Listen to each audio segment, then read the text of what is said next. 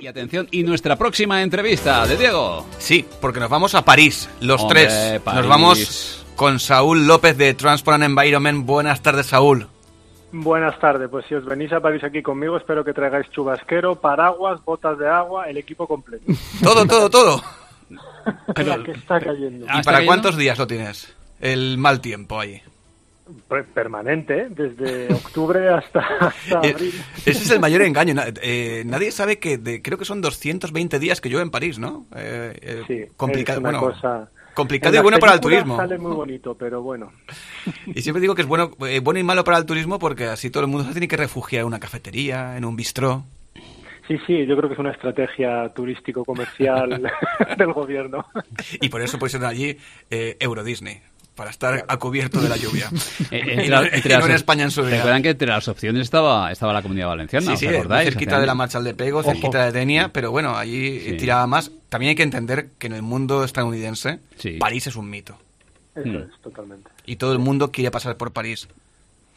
Bueno, ¿Qué le vamos a hacer? Ganaron ellos. Bueno. Pero ahora eh, vamos a ver quién gana, ¿Quién gana? eléctricos Sí, o combustión, Saúl. Yo lo tengo claro, ¿eh? Yo lo tengo claro.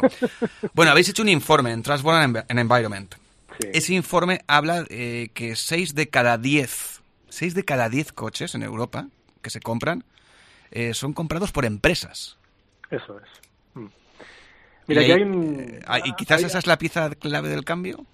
Claro, porque eso, eso es, ese es el dato clave. Eh, aquí los gobiernos de la Unión Europea, e incluso las instituciones de la Unión Europea, tienen eh, un- una oportunidad de oro de, con un conjunto de medidas específicas para un sector, eh, hacer pues bascular todo el, el- el tema de la movilidad eléctrica de una forma mucho más rápida, porque hay un grupo que es el de las empresas, que es el principal comprador de vehículos nuevos en Europa. Entonces, actuando justo en las empresas, se consigue de golpe y plumazo unos avances espectaculares en los niveles de penetración en el mercado de vehículos eléctricos. Entonces, eso es muy, es muy importante destacar ese dato. En España exactamente es el 53%, menos de esos 6 de cada 10 que decimos en la nota de prensa, Sí. pero claro, también hay países como Alemania, Holanda o Polonia. Polonia tiene el 71% de coches nuevos que son comprados por empresas. Es una barbaridad. No conozco a detalle, perdona Saúl, las legislaciones, pero creo que aquellas legislaciones donde vemos esas cifras es porque favorecen ese tipo de situación. Sí, normalmente todo esto está directamente ligado a la legislación nacional y en concreto a la fiscalidad en esos países. Tiene una incidencia directa. Y esto de la fiscalidad es el, el otro gran hallazgo, bueno, no hallazgo, ¿no? pero el otro gran elemento de este informe que hemos publicado que queríamos destacar. Y es que actuando en, en- en la normativa fiscal de cada país puedes obtener enormes beneficios en cuanto a la electrificación de las flotas.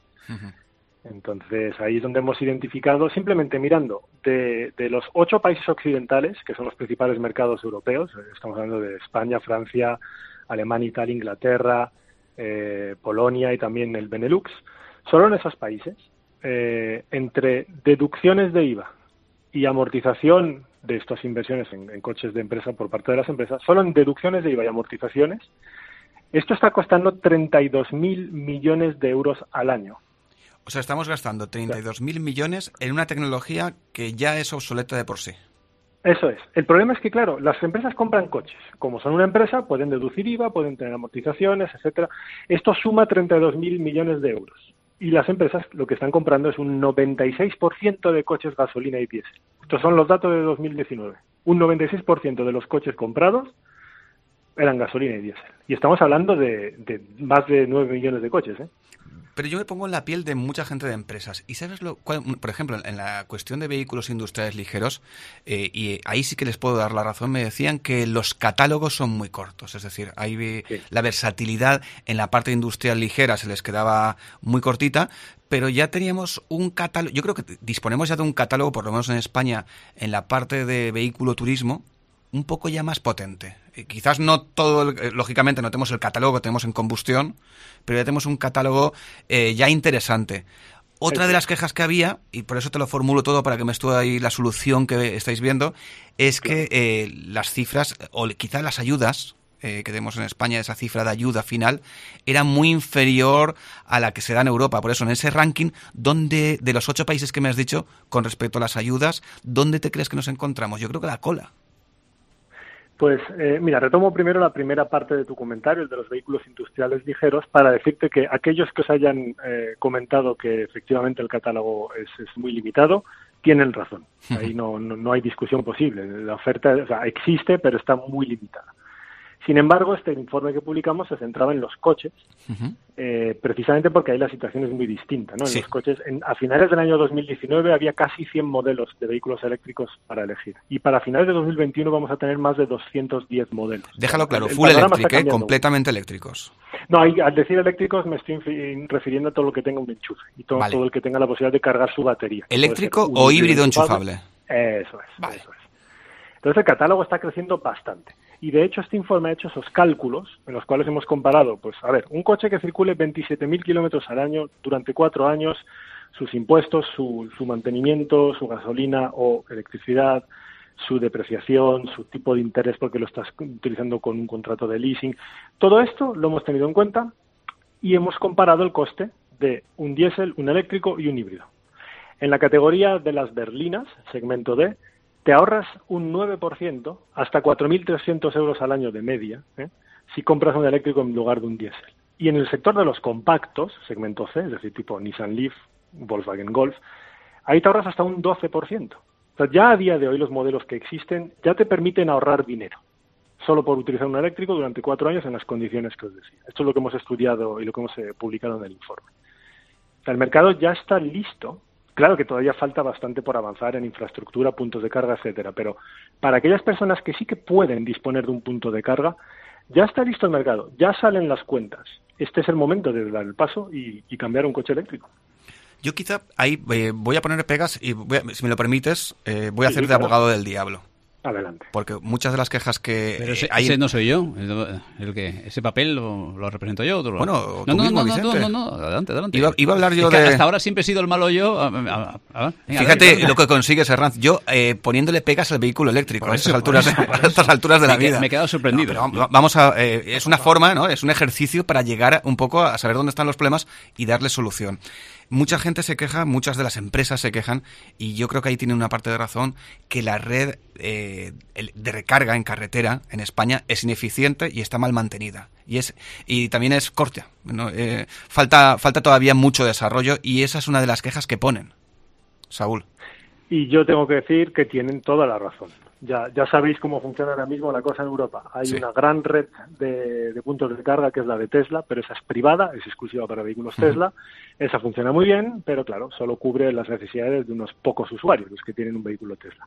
Para los demás, pues tenemos un montón de proyectos en fase de crecimiento que probablemente en un corto o medio plazo pues ya tendrán una infraestructura desplegada que permita empezar a hacer viajes con normalidad pero que, bueno, en, en, lo inmediato a día de hoy todavía pues supone una serie de retos y dificultades ponerse a viajar con ellas. Y es totalmente cierto. Por eso es precisamente una de nuestras principales recomendaciones en el informe, cuando analizamos, a ver, ¿qué se puede hacer para que las empresas empiecen a comprar de forma más masiva coches eléctricos, teniendo en cuenta que es que ya sale a cuenta económicamente?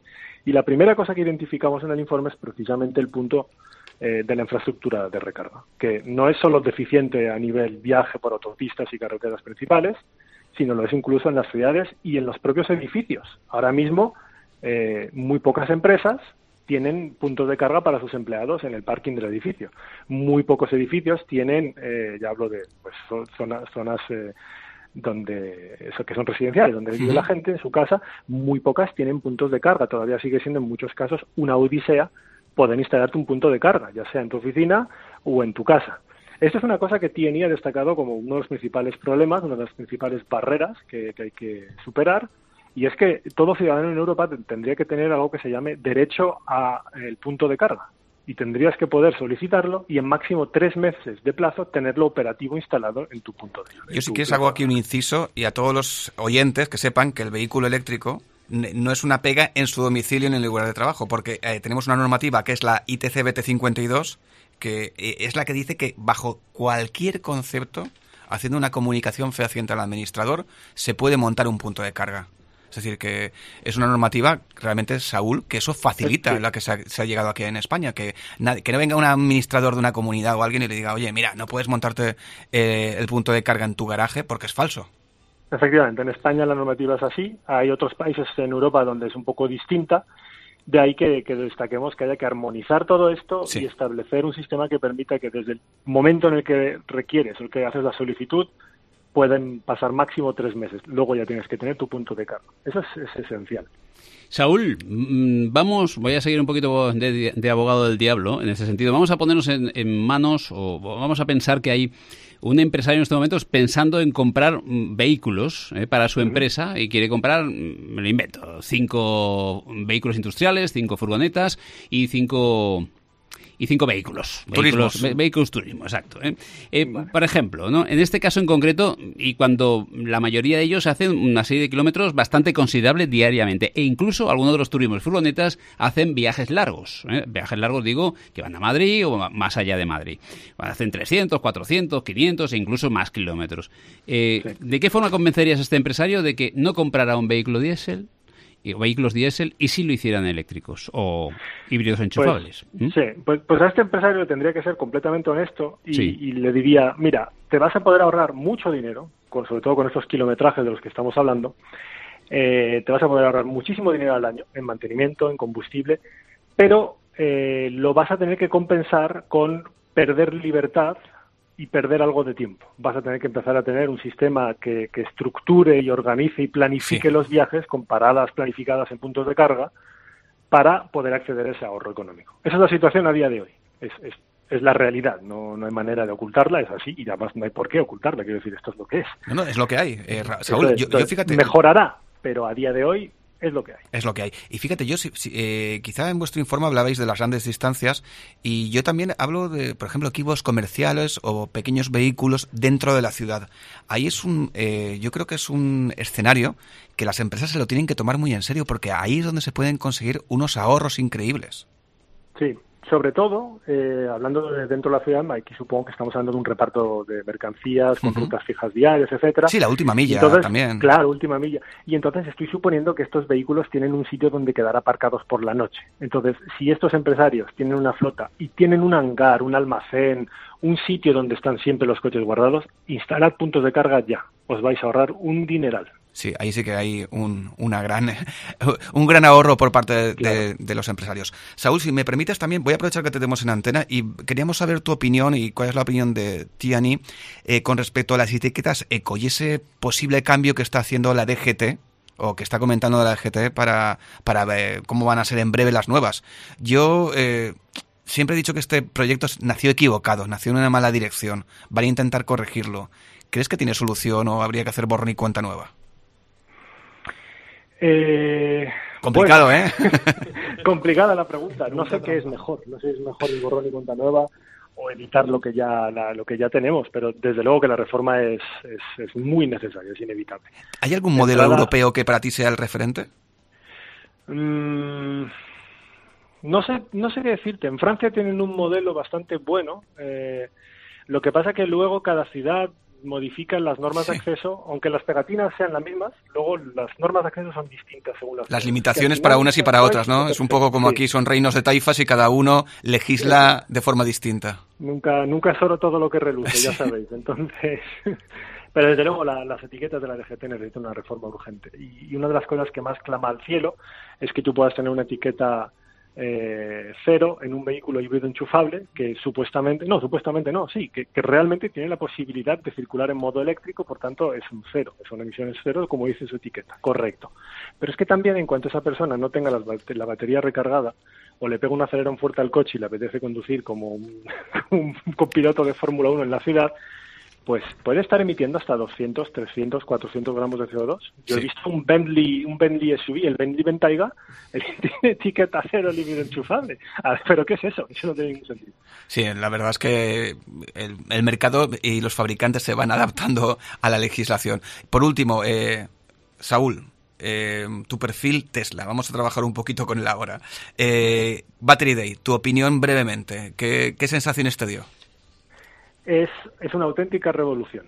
Em, han cambiado completamente el diseño de las celdas, han, han, cambiado completamente el diseño de las baterías y sin entrar en especificaciones técnicas ni muchos detalles de cómo es esto y, qué significa, em, la clave está en que el proceso de fabricación a gran escala va a ser muchísimo más sencillo y va a ser muchísimo más barato. Y esto va a permitir que el coste de fabricación de las baterías caiga espectacularmente, hasta un 56%. ¿Qué significa esto? Que los coches eléctricos en un futuro cercano van a poder ser mucho más baratos. Tesla, por ejemplo, ya habla de un coche eléctrico por 25.000 dólares. Para ser un Tesla, no está mal, no está mal. Efectivamente. Bueno, Saúl López, gracias, que disfrutes de la lluvia encantadora de París. ¿eh? Hombre, gracias, gracias, muy amable. Hombre, hay que, hay que, hay que ponerlo el aspecto eh, casi romántico. ¿eh? Vicente, ¿qué, Venga, qué sí. música le pones a esa lluvia en Bueno, París? ahora, tiempo, la, buena cara. la verdad es que no, lo- no la he encontrado. Después pondremos alguna canción así, ¿eh? muy parisina o muy francesa.